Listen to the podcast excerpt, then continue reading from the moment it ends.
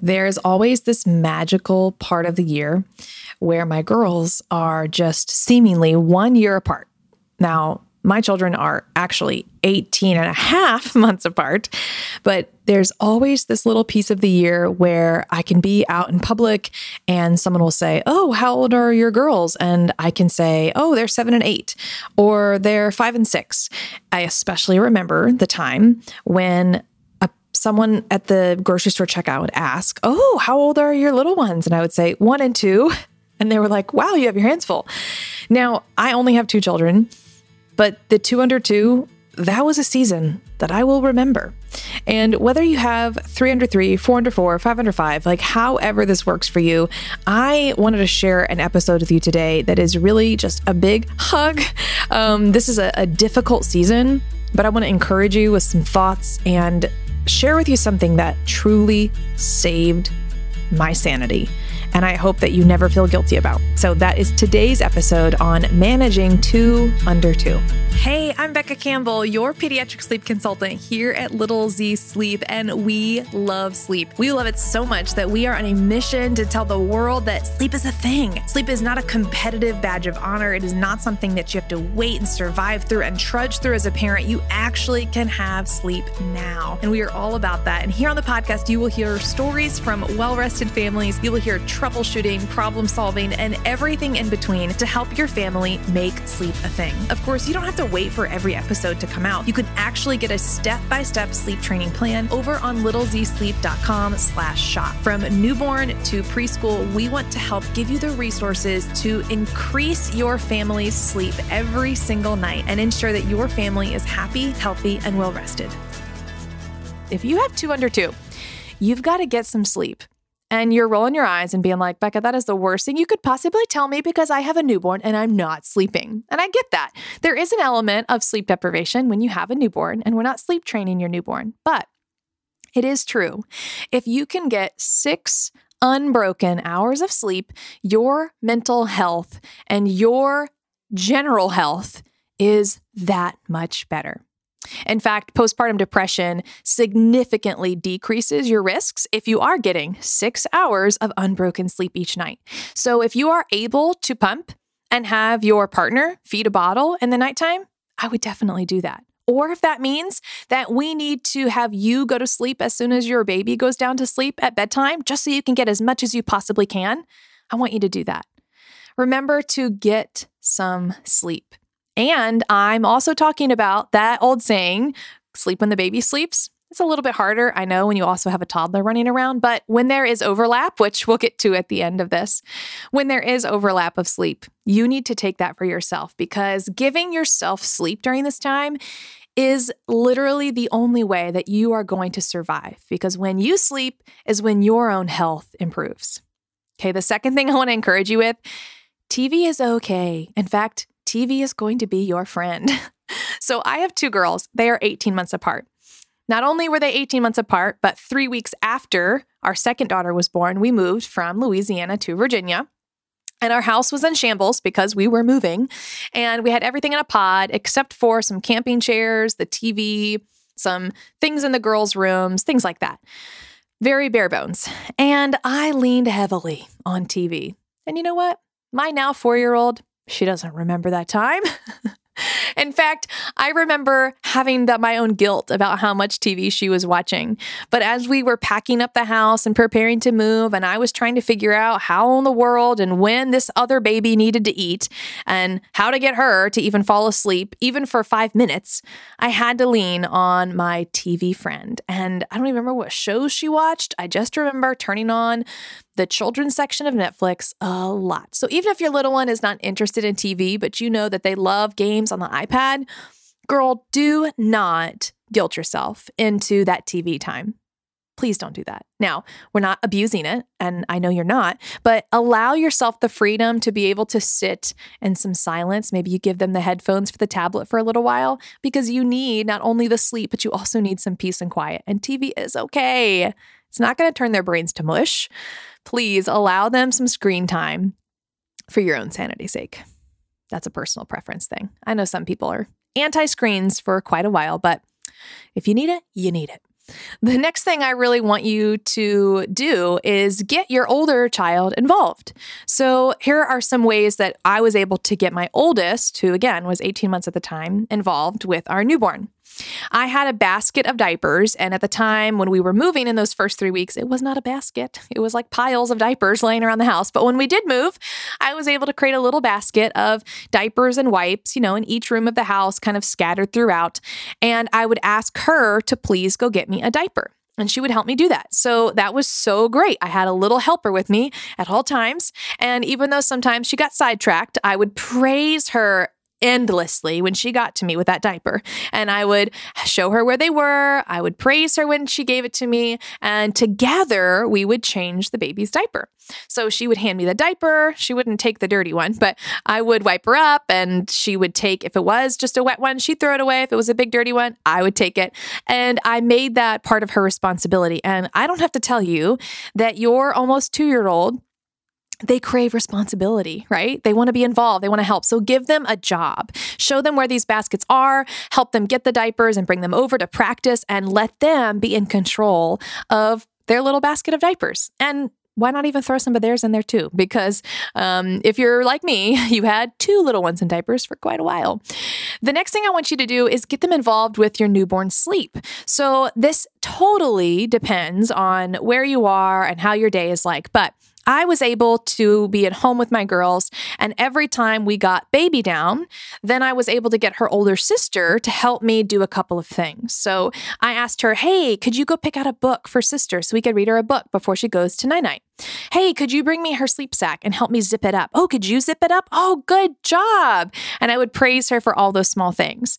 As we got her ready to go down to take a nap, I would have big sister go turn on the sound machine, go turn the light switch off, things like that to help me move about the room and help me prepare the room for sleep, which was so super helpful. So getting her involved, not just in diapers, but also in sleep too, and helping her do small things like turn on the sound machine, zip up the sleep sack, lift her up so she could turn the light off, small things like that really helped her, yes, make a part of the process, but I think it really helped her understand that, like, look, this is a human being who's not going around anywhere. Like, she's going to be here with us for quite a while, and you can help be involved in her process. So I know that was helpful. And still to this day, she has the job of turning the lights off. And while the sound machine has now transitioned to the younger one, they each have their little jobs that just carry on as they grow. And that's been fun to watch. So get them involved, whether that's from diaper changes to nap time bedtime routine, get them involved with each other and it makes things a little bit smoother if you can help train them from the start about things that they can do. Hey, if you do not have a child who is sleeping through the night and you are ready to make sleep a thing, did you know that you can be matched to the Little Z Sleep program that is right for you? All you need to do is head to littlezsleep.com slash sleep dash quiz or just click the handy link below in the podcast show notes and we want to match you to the sleep training program that is right for your family. Once you take this quiz, you'll find a video where I explain what this course is all about, and then you can jump in. This is available for you right now. Go ahead and get matched to the program so we can help you make sleep a thing as soon as possible. All right, if there's one piece of equipment, gosh, actually, there's many pieces of equipment, but if there is a big piece of equipment I want you to get, it's a good quality baby carrier. I didn't really use our Ergo Baby very much with my oldest, but I wore that thing out with our second kid. I went all kinds of places with our youngest in the baby carrier, and it was so super helpful. So if you don't have one, I want you to research and find whichever one works best for you. I happen to love the Ergo Baby. I didn't get the 360. I don't know. I read things about their like legs not supposed to be facing forward. And I don't know. I just went with a regular Ergo baby and it was amazing. So I actually tended to wear her more than my husband did. But when we were in places where maybe I did want to spend more time with the toddler and my husband could be with the baby, that was great for him to be able to wear the Ergo baby and not feel like it was, I don't know, covered in stars and polka dots and things that I liked. Honestly, he wouldn't have cared, but it was just nice to have that option. So I definitely want you to invest in a good quality baby carrier because you're going to have more on the go naps, and it is okay. All right. Don't be thinking that you need to be crib training your baby the moment you bring them home from the hospital. That's not happening.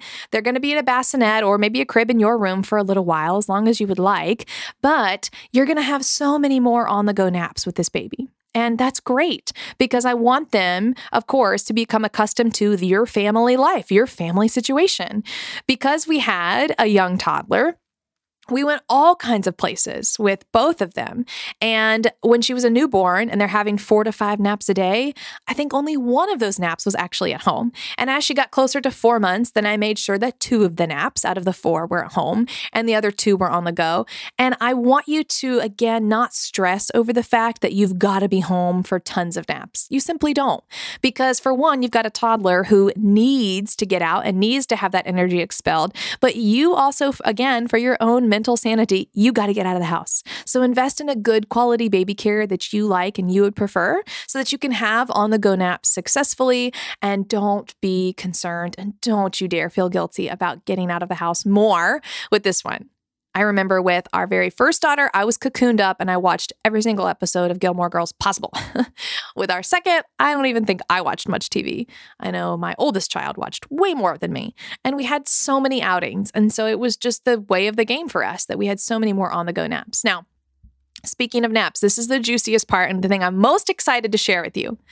Did you know I want you to create the nap schedule that works for you? Now, this is kind of rare, and I want you to hear me out on this.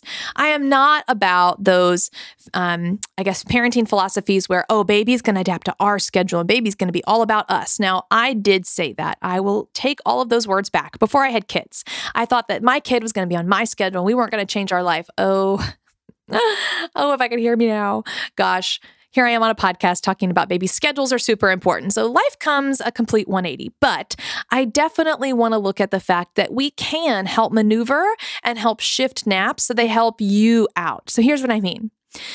Once our youngest was about four months old, between four and six months, when we were trying to do a little bit more crib training with her, my oldest was on one nap a day. And her nap was from 12 to 2:30 every single day. Well, the youngest, hers was varying, but her typical pattern was to sleep a little bit in the morning and then a longer afternoon nap once she got to the two nap schedule. So by the time she was six months old, I had then gotten involved in taking some yoga classes at the gym. And these yoga classes were at 10:45. Well, my youngest was supposed to go to a nap at 9:30.